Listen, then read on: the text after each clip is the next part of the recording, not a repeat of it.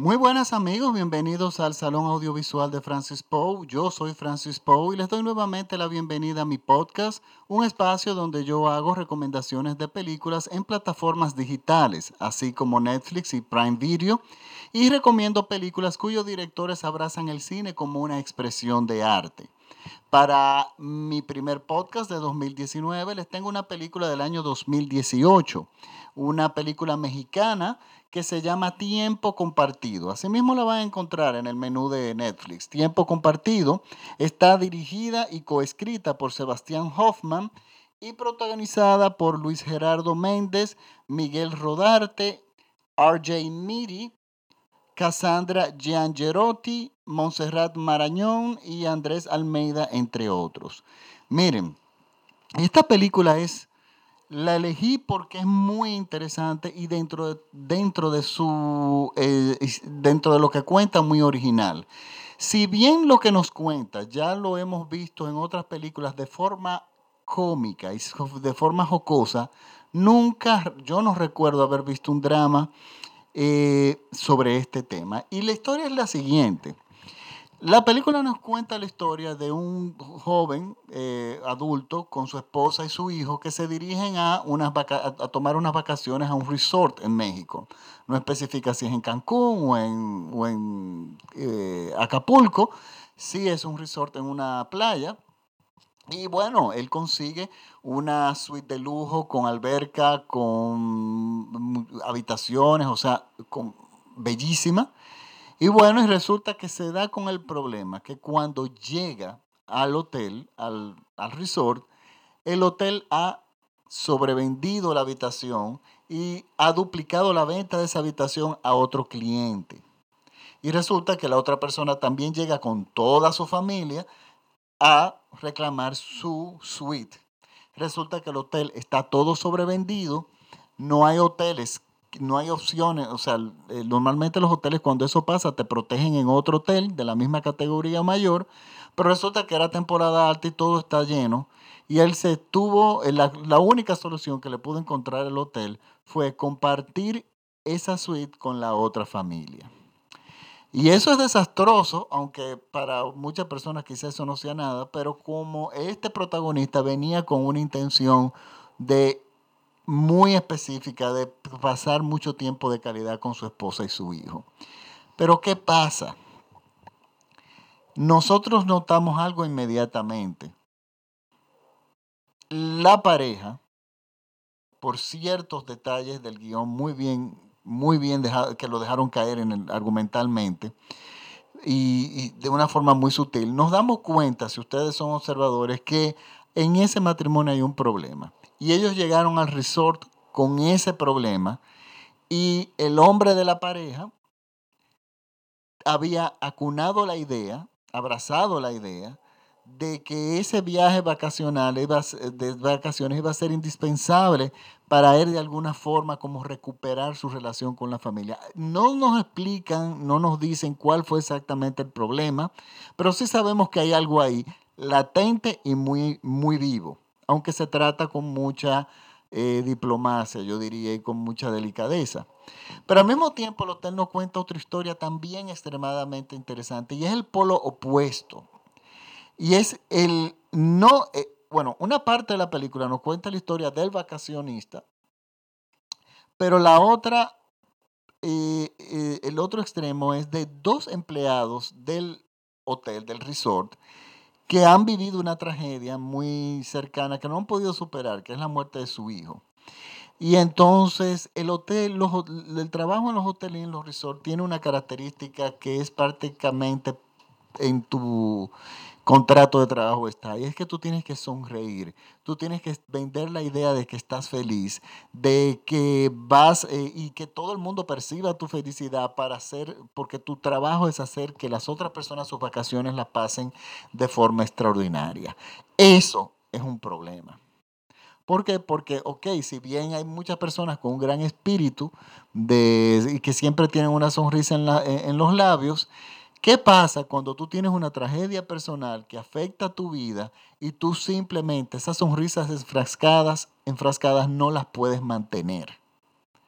Entonces tenemos a un empleado que fue el mejor empleado catorce veces consecutivas, una persona que, que ha dado todo por ese trabajo porque es de un origen humilde y lo vemos que todavía mantiene su origen humilde, eh, aún trabajando en el hotel.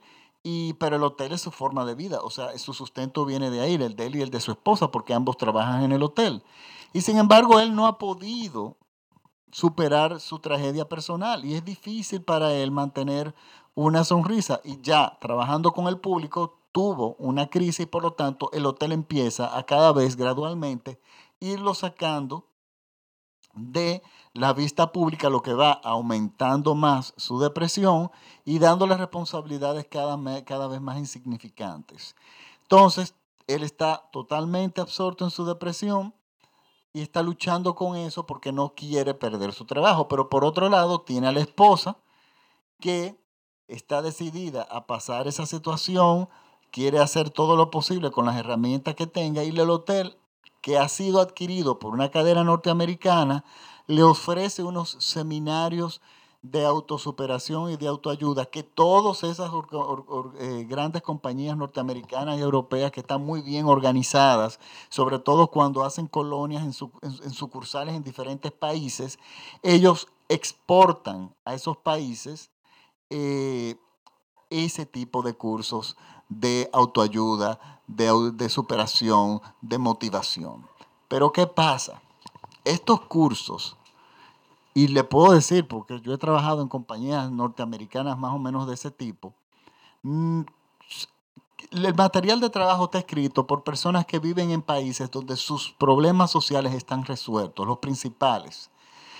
Y cuando ellos exportan este material a estos países de Latinoamérica, venden la idea de que se preocupan por ti, que son cursos para tú realmente eh, sentirte bien como persona, para tú subir tu estima, pero lo que está detrás de todo eso es simplemente que tú hagas dinero, o sea, que tú hagas dinero para la compañía. La, la compañía le necesita que tú tengas la moral en alto, porque la, tener la moral en alto es un requisito para que esa compañía haga dinero, porque tú tienes que tener una sonrisa en tu rostro. Entonces invierten una cantidad de dinero en eso.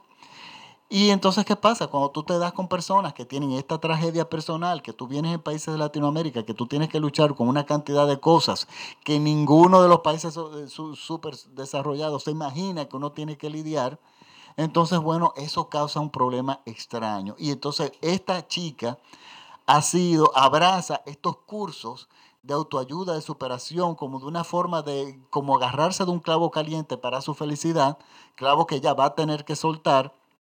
Entonces ella, como estos cursos y esta, y esta nueva forma de, de dirigir, de la nueva compañía, con, eh, le afecta a ella.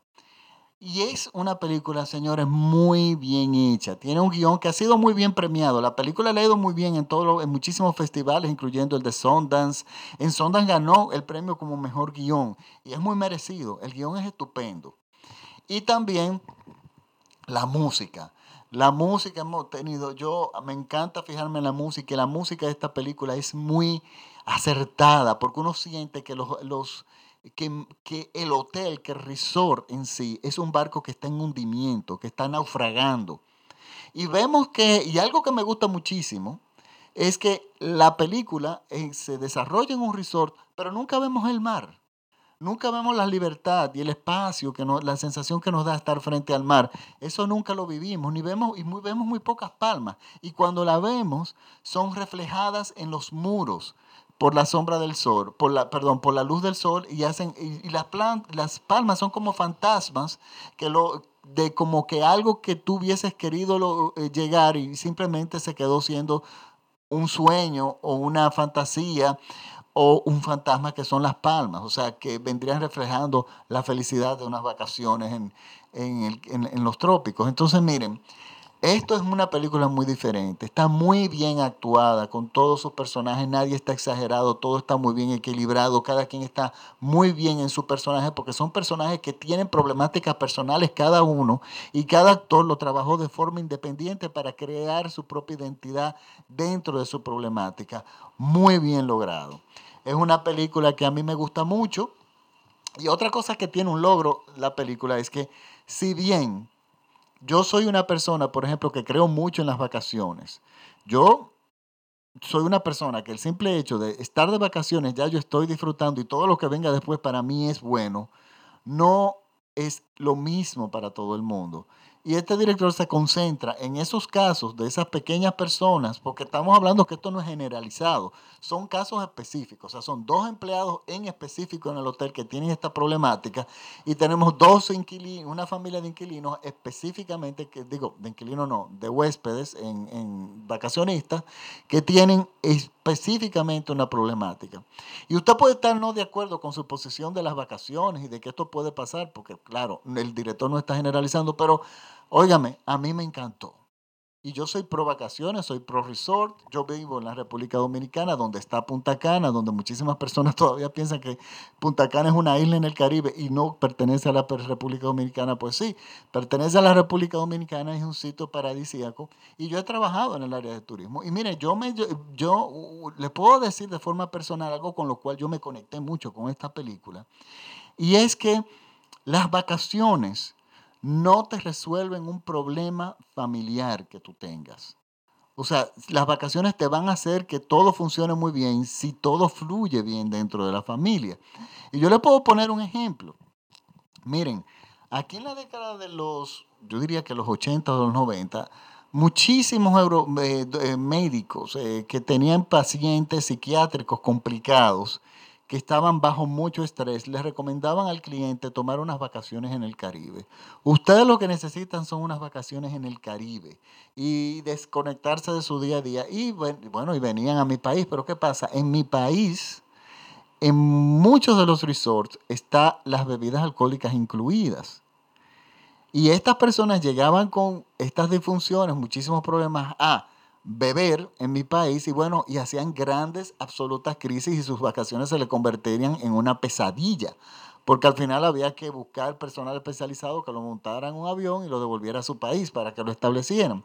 Por lo tanto, como yo siempre he dicho, tú tienes que tener, para tú llegar a unas vacaciones, tú tienes que tener tus problemas resueltos. Si no, las cosas van a funcionar mal. Pero no solamente en tus vacaciones, en todo, en cualquier eh, eh, espacio de tu vida. Y esto es interesante. Me gusta como lo plantea el director, es original, que es lo que a mí me gusta. Estas películas están llegando vía las plataformas digitales. Esta película es muy difícil que hubiese conseguido distribución en mi país.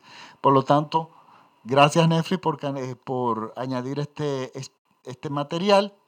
Y bueno, me despido ya hasta el próximo podcast, que le tendré otra recomendación de mis películas, eh, de películas en plataformas digitales. Ah, unas dos cosas antes de terminar. Uno, recuerden que las películas que yo recomiendo no son películas de aventuras y películas ligeras o películas de superhéroes. Ustedes van a ver muchísimas personas que recomienden ese tipo de cine y lo hacen muy bien.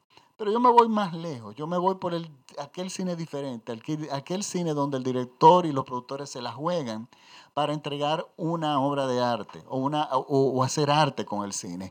Y es por ahí donde van mis podcasts, los cuales ustedes pueden escuchar en Spotify, en iTunes, en TuneIn, en SoundCloud. Ustedes escriben el Salón Audiovisual de Francis Poe en Google y le van a salir todas, muchísimas plataformas. Ustedes eligen donde ustedes las quieran escuchar. También me pueden seguir por mi página de Facebook, mi fanpage, que es el Salón Audiovisual de Francis Poe. Ahí yo cuelgo todos los links de los podcasts a medida que van saliendo. O sea, que ustedes simplemente pueden entrar ahí y escucharlo. También estoy en Instagram, me pueden seguir como arroba Francis Poe, al igual que en Twitter. Por lo tanto, ya, ahora sí me despido. Muchísimas gracias por la sintonía y nos vemos la próxima semana con otra recomendación de películas en plataformas de una otra recomendación de una buena película en plataformas digitales. Chao.